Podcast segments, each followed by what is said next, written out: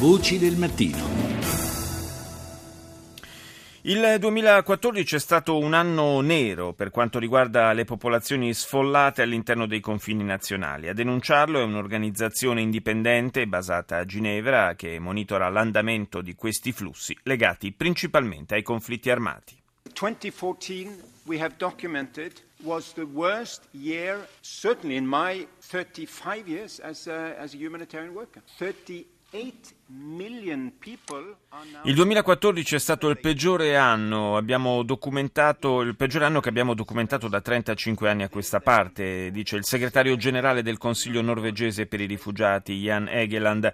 Le persone sfollate all'interno del loro paese sono arrivate a quota 38 milioni, l'anno precedente erano 11 milioni e si tratta di una cifra che non tiene conto di quanti hanno cercato rifugio all'estero.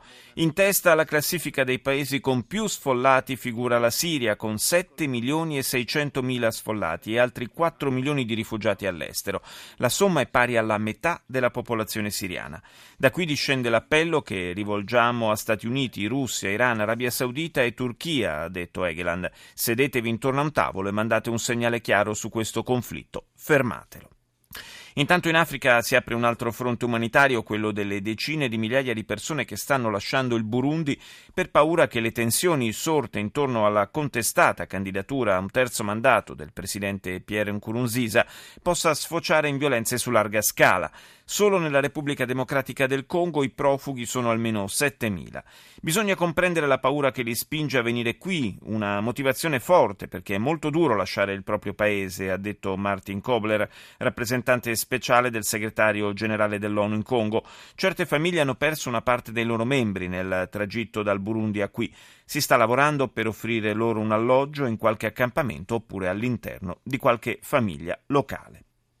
In Afghanistan, dopo anni di sforzi per convincere i contadini a puntare su colture alternative, la coltivazione dell'oppio ha ricominciato a crescere con incrementi percentuali che, almeno stando a cifre che sono circolate in questi giorni, sarebbero in doppia cifra. Per parlarne è collegata con noi Angela Me, direttore della ricerca presso l'Ufficio delle Nazioni Unite sulla droga e il crimine. Buongiorno. Buongiorno.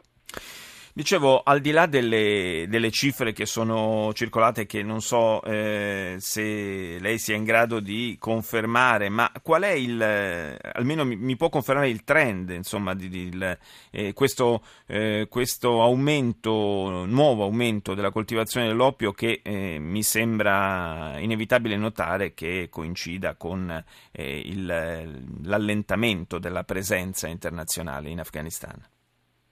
Certo, la tendenza è sicuramente preoccupante perché nell'ultimo eh, raccolto del 2014 eh, c'è stata una coltivazione record eh, di oppio in Afghanistan con 224.000 eh, ettari, se pensiamo sono due, circa 224.000 campi di calcio sì. Eh, a coltivazione di oppio e quindi con un eh, aumento anche della produzione di oppio e di eroina che presto raggiungerà il mondo con quindi anche eh, nuove persone che ut- utilizzeranno eroina, con un aumento di, ehm, di uso di questa la droga che è la, droga, la droga più, che ha un impatto più alto nella salute delle persone in termini eh, di, mh, mm, eh, anche di eh, overdo- overdosi sì. che ci sono eh, relative a questa droga.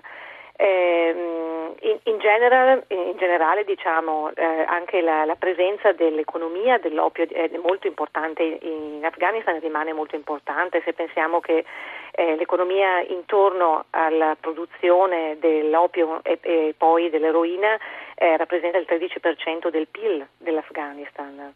Eh, e anche se in termini di eh, agricoltura, in termini di ehm, ettari alla eh, coltivazione di oppio è solo il 3% di tutta l'Afghanistan, ci sono zone in Afghanistan, soprattutto nel sud in Helmand, che è la eh, regione dove particolarmente si coltiva oppio, eh, raggiungiamo il 33% del, eh, dei, dei, campi che sono coltivati ad oppio, quindi devi immaginare una regione che è sostanzialmente eh, quasi totalmente coltivata ad oppio. Certo. Senta, ma eh, sono stati fatti tanti sforzi negli anni passati per convincere i contadini a puntare su colture alternative. Che cosa ne è di tutti gli sforzi compiuti?